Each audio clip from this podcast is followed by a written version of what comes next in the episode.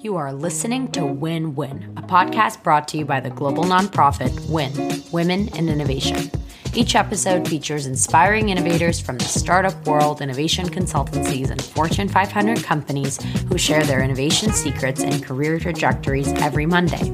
As for me, I'm your host, Zoya Kozakov, Global Marketing Lead at WIN by night and Product Manager and University level faculty by day.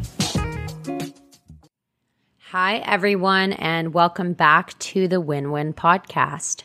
We have had so many phenomenal guests this season, and I find myself learning so much from these conversations, and I hope that you are too. I literally went back and listened to this episode again and again and took notes because Janelle James, who is a senior vice president at Ipsos, which is the world's third largest market research company, has so many insights about innovation and marketing and research and even college applications, as she is a Harvard MBA graduate after all. This is going to sound so cheesy, but one of my biggest takeaways is to not judge a book by its cover. You know, at Women in Innovation, we have always asked ourselves who is our audience because we want to close the gender gap in a specific industry and really help the people who need our help.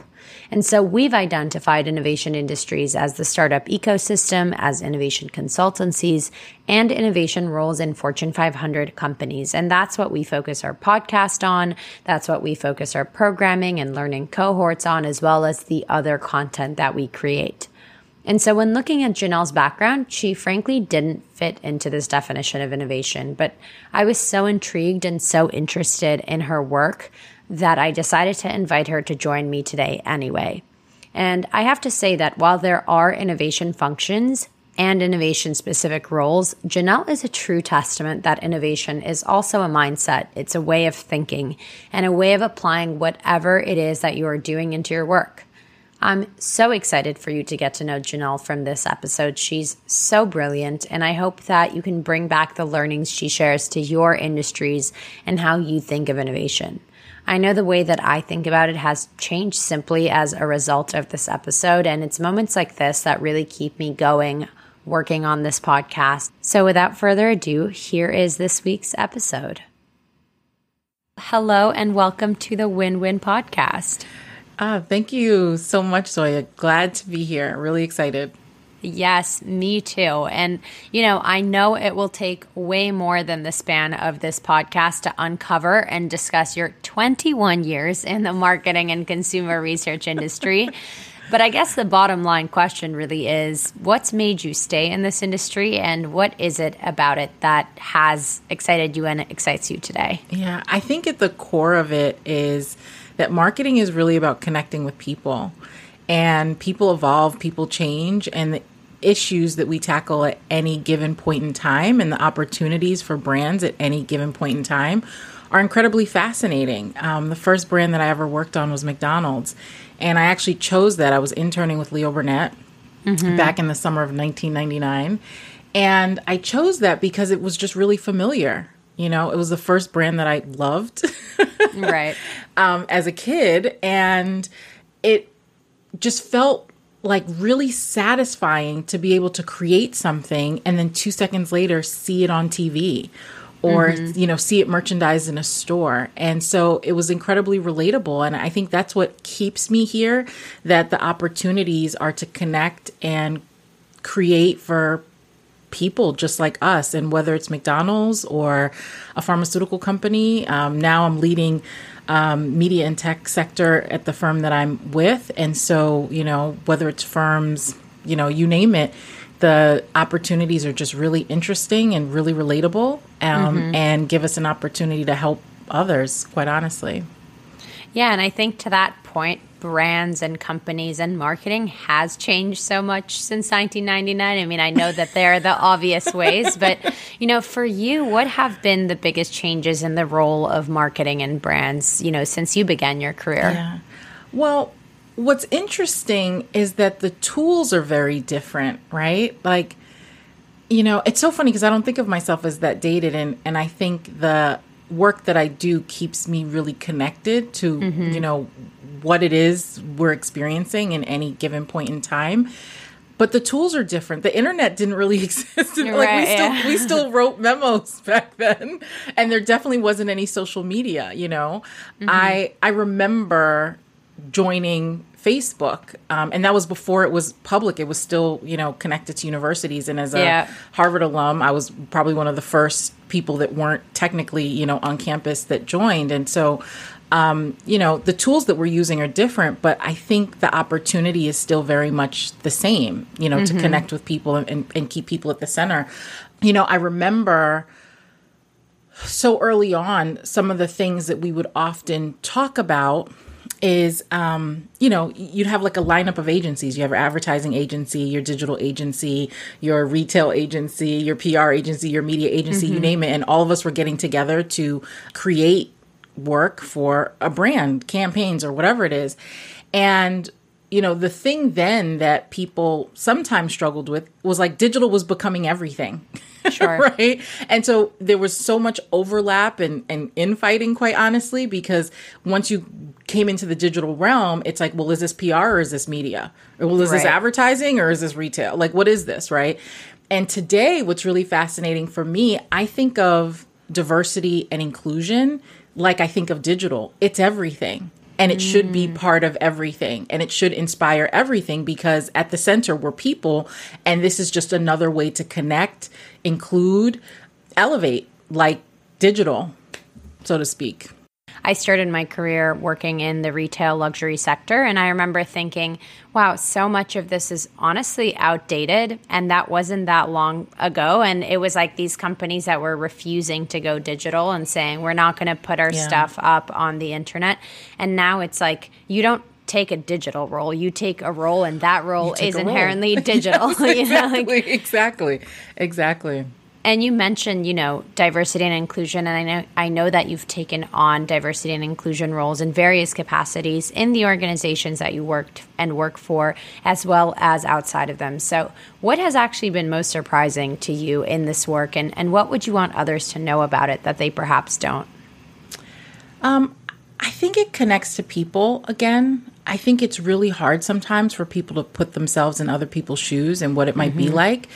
For me, you know, the journey that I've had even before my professional journey. So, as a little bit of background, my parents are from Guyana, South America. I grew up in Brooklyn. Um, the household that I grew up in was very much Guyanese, but the world that I navigated was very much American, right? And so at a very early age, I learned to understand the differences and the nuance in culture and navigate different cultures. And Guyana, in and of itself, is very diverse because there's six ethnic groups there. And so that's like a lesson or a learning that I took into what I did academically. By the time I started the seventh grade, I moved from a predominantly black public school to a predominantly white private independent school on the Upper East Side of Manhattan. Absolutely loved my middle school and high school. But again, it was more lessons on navigating a culture and an environment that was very unlike, you know, what I'd done before. Same thing when I went to Harvard. Same thing When you my- got to corporate when I got to corporate America. But one of the things that really allowed me to build the most, I think, empathy and understanding, because a lot of what I was doing felt very natural to me, was um, two years into my work experience at Leo Burnett, I got the opportunity to work abroad and ended up spending four years working in Italy. And I didn't know very much Italian before I got there, but it was very interesting to be immersed in a culture, in an office environment, in a new world where almost nothing about me was in a position of power. Not my mm. language, not my, you know, everything that I used as a tool to navigate my world, I, I couldn't really use. Like, yes, they knew I was smart, and yes, they knew I had, you know, McDonald's experience or advertising experience, Right, or Harvard US. degree. Exactly, but I would rely on like my humor as a way to like manage culture, and it's like, oh my god, I can't tell a real joke in Italian. These mm-hmm. people think I'm like crazy, like you know. Google Translate.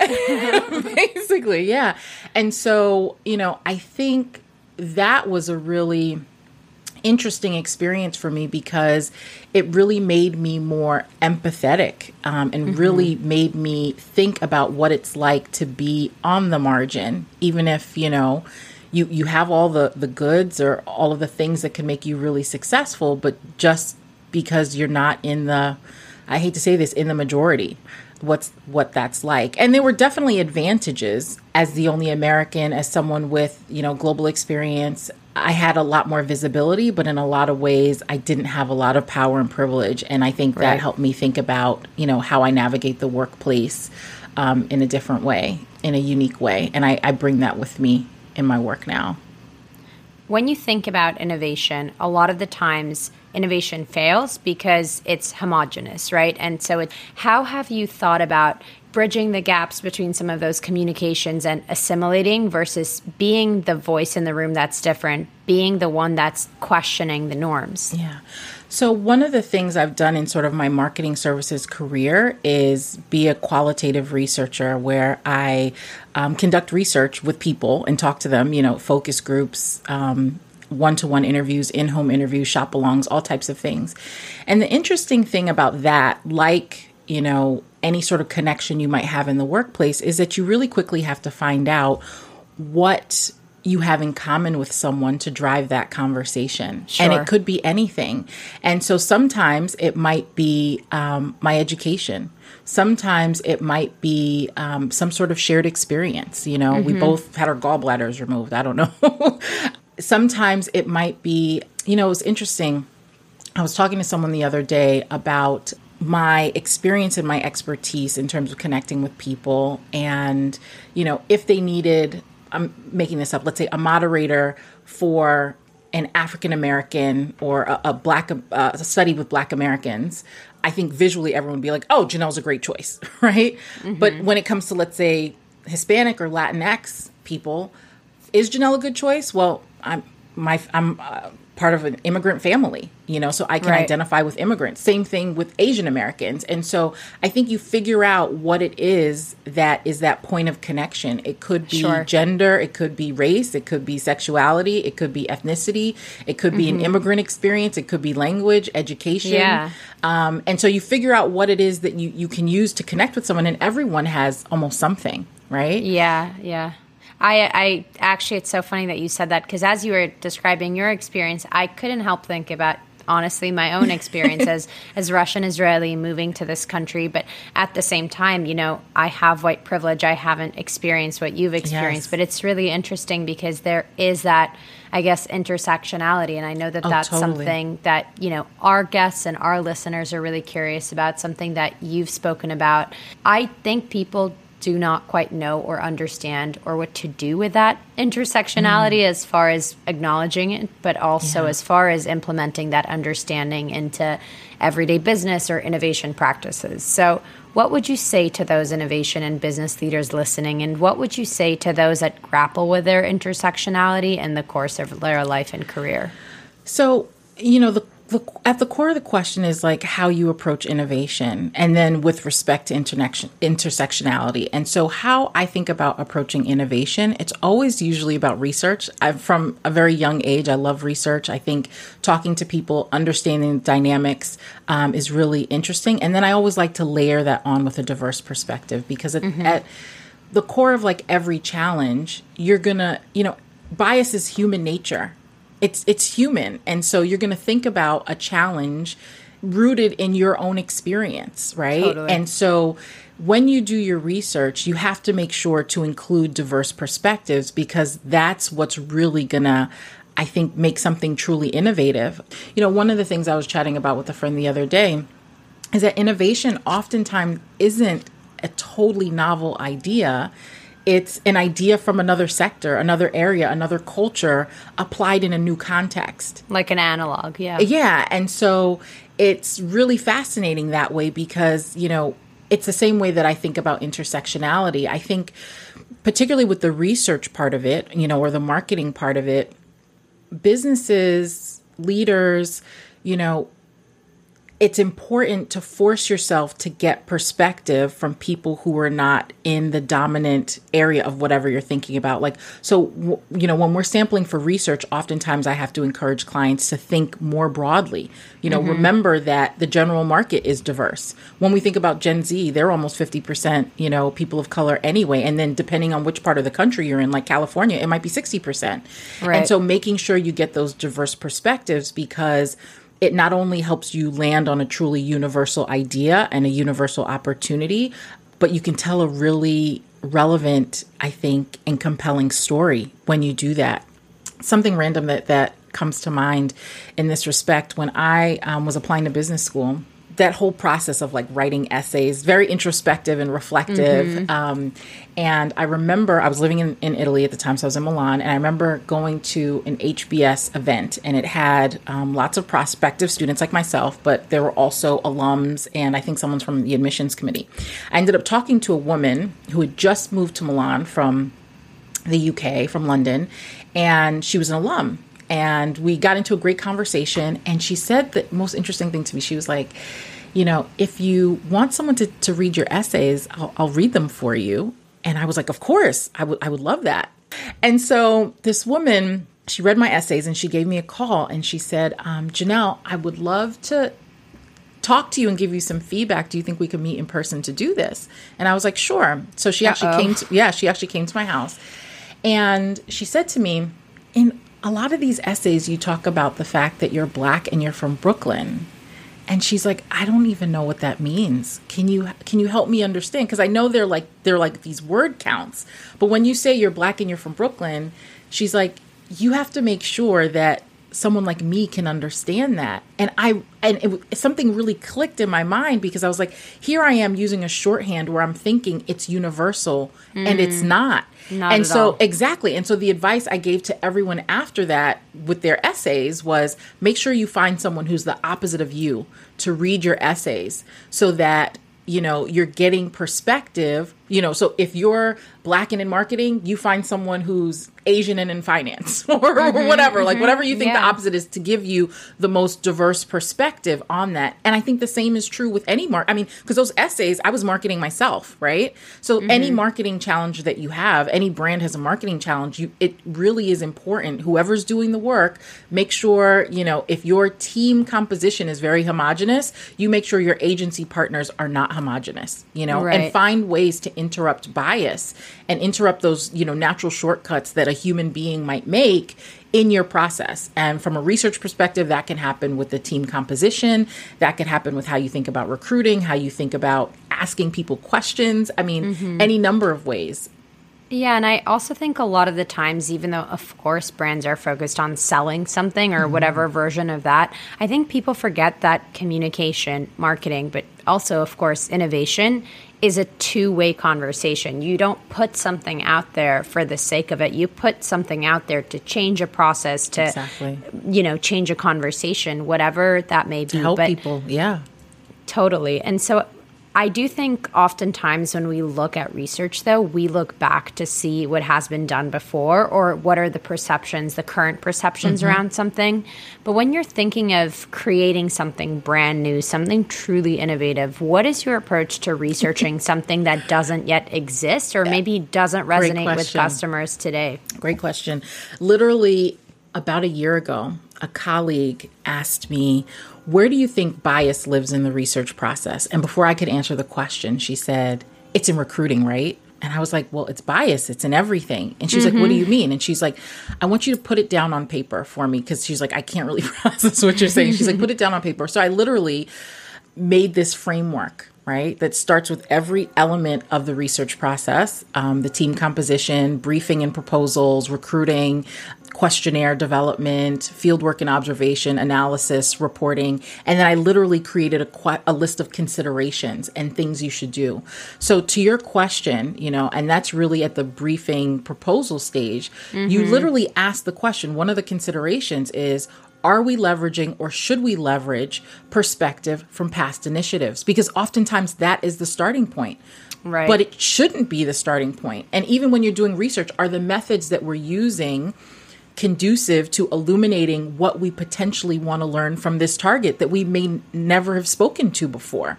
Um, mm-hmm, mm-hmm. And so I think it's really being proactive um, and interrupting bias um, or the potential for it when you have those conversations to, to, to decide what information is relevant for this new opportunity. And you might discover that what you have already is not relevant at all.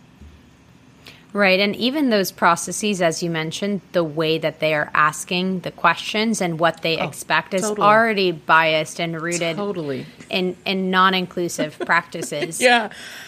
It's so funny. I mean, as a as a researcher or someone who works in market research, you know, I see a lot of surveys. Just as a consumer, mm-hmm, as a person, mm-hmm. you know, I have friends who are, you know, having webinars and afterwards they'll send a satisfaction survey and it's like you know, and a lot of times they're using free tools, right? Mm-hmm, that mm-hmm. don't give them the opportunity to, you know, put an open end on every question. And sure. they might not necessarily think about how they're asking the question or mm-hmm. how they're phrasing the multiple choice responses. But one of the, the, the tips or keys I think that is really important is always give the respondent an out. You know, always give them an out because your question might assume something that you don't even know that you're doing that you know right. there's bias potentially in every question that you ask so mm-hmm. always give them an out to not choose one of the choices and say something different you know mm-hmm. even in the way i found asking questions when i'm interviewing someone one to one for a project or even in a focus group i say what if anything you know xyz you know? Mm-hmm, mm-hmm. how if at all did you blah blah blah blah blah?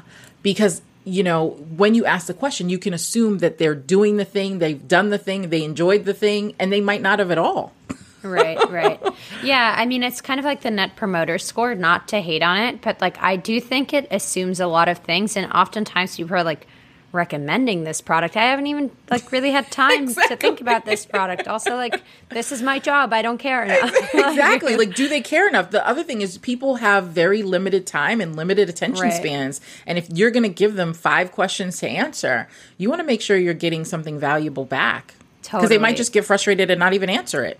Yeah, and also like people care about different things. I had um, one of the product leads at Asana, the project yeah. management company here, and I was like, I talk about your product all the time, and even she was like, "Really? Thanks," you know. And it's like everybody's interests are so so different. Um, I, I, mentioned this maybe a little bit before to you, but yeah. um, in my own background, I've actually transitioned away from marketing. I, I spent some years in digital advertising mm-hmm. and marketing, and the truth is, uh, it was because a lot of the organizations that I worked at were really siloed marketing and brand from developing and innovating the product, which retrospectively I think was just definitely not everyone's experience. Um, but you've worked and work at very large companies and have had large scale clients. So, what role do you see marketing play at all stages of the innovation cycle? It's really interesting question and it's a really big question and i would say it de- it depends on the organization. Mm-hmm. i mean and i hate to give, to give an answer like that but it really depends because for some organizations they're really led by marketing right? Right.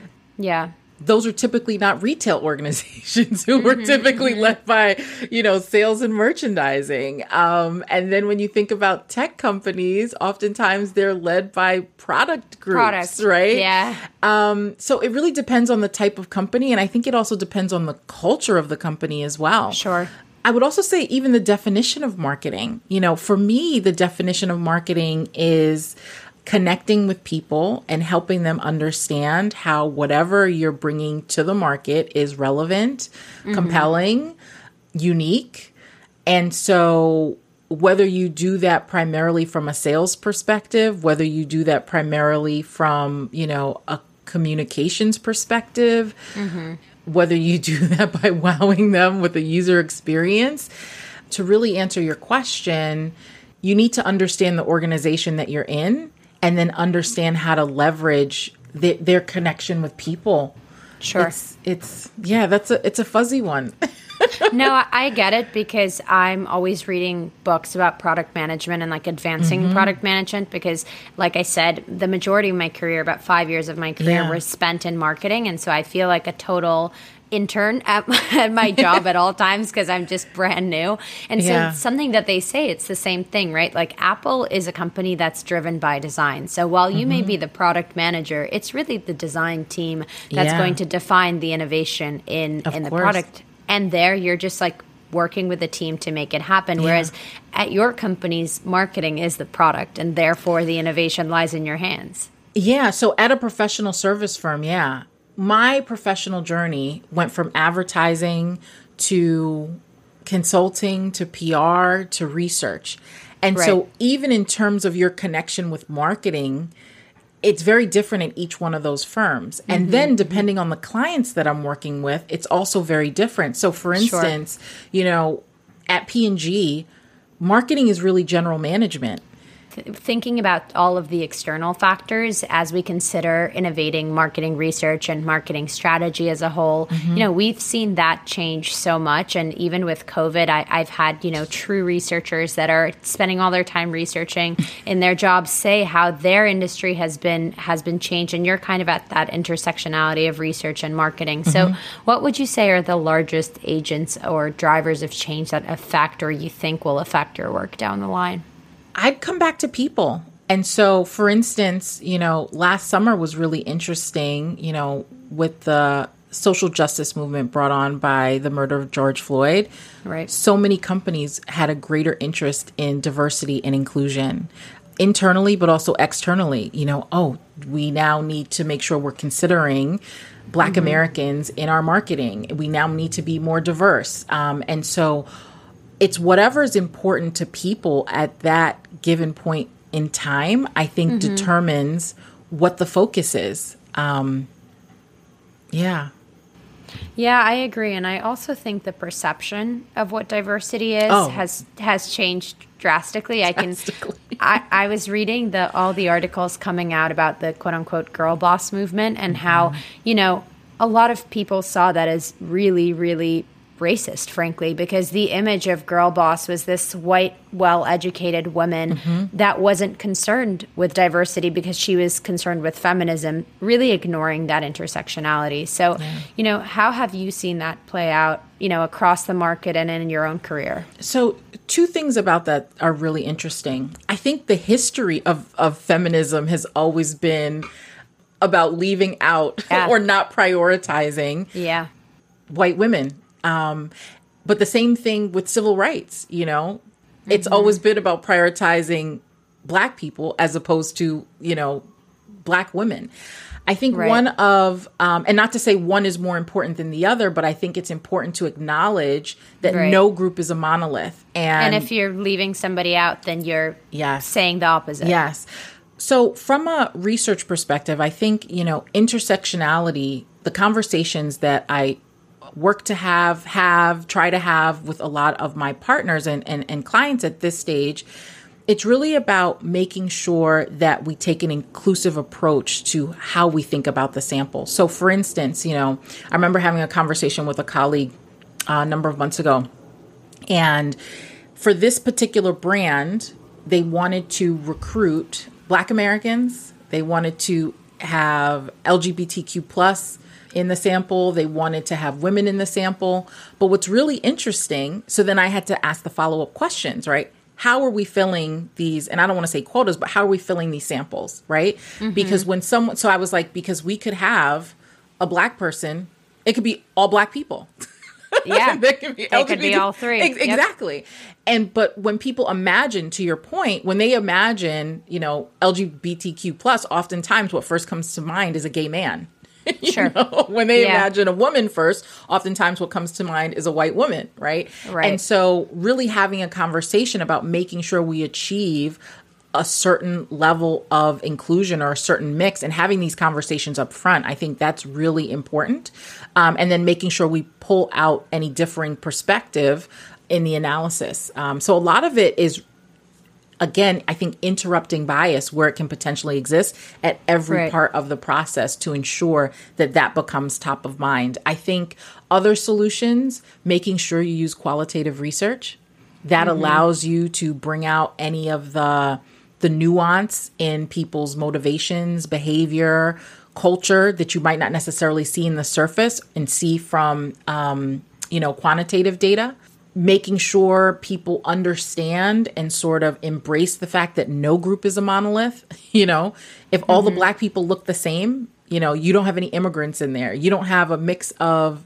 gender, of sexuality, of skin color, then you don't really have a representative group of black people. But the same mm-hmm. thing for any other group of people, right?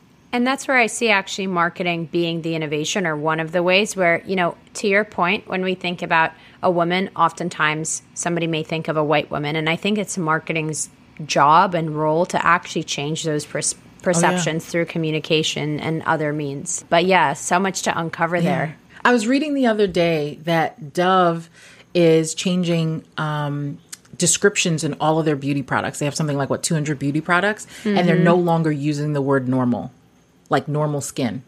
Wow. Because what is normal skin, right? Yeah. And it reminds me of like Crayola crayons. When I was in elementary school, there was a flesh colored crayon. It literally said flesh, and it was peach. And you know, as a kid, I remember you, that. You look and you're like, "This is not my skin." Oh well, yeah, yeah. it's not my flesh. Right. Um, but now we're, you know, people making decisions are thinking in a more inclusive way and trying to mm-hmm. interrupt that bias so that products feel more relevant. So I guess before I let you go, I'd love to ask you one more question, yeah. and that is, where do you see yourself and your industry one month from now, one year from now, and ten years from now? It's a good question. Um, one month from now. Well, what's really interesting, I just started a, a new job about a month ago. oh, exciting! so I'm so I'm two months in. So in terms of myself, one of the things that I absolutely love, and and even for my industry, I think thought leadership is such a great opportunity, mm. right?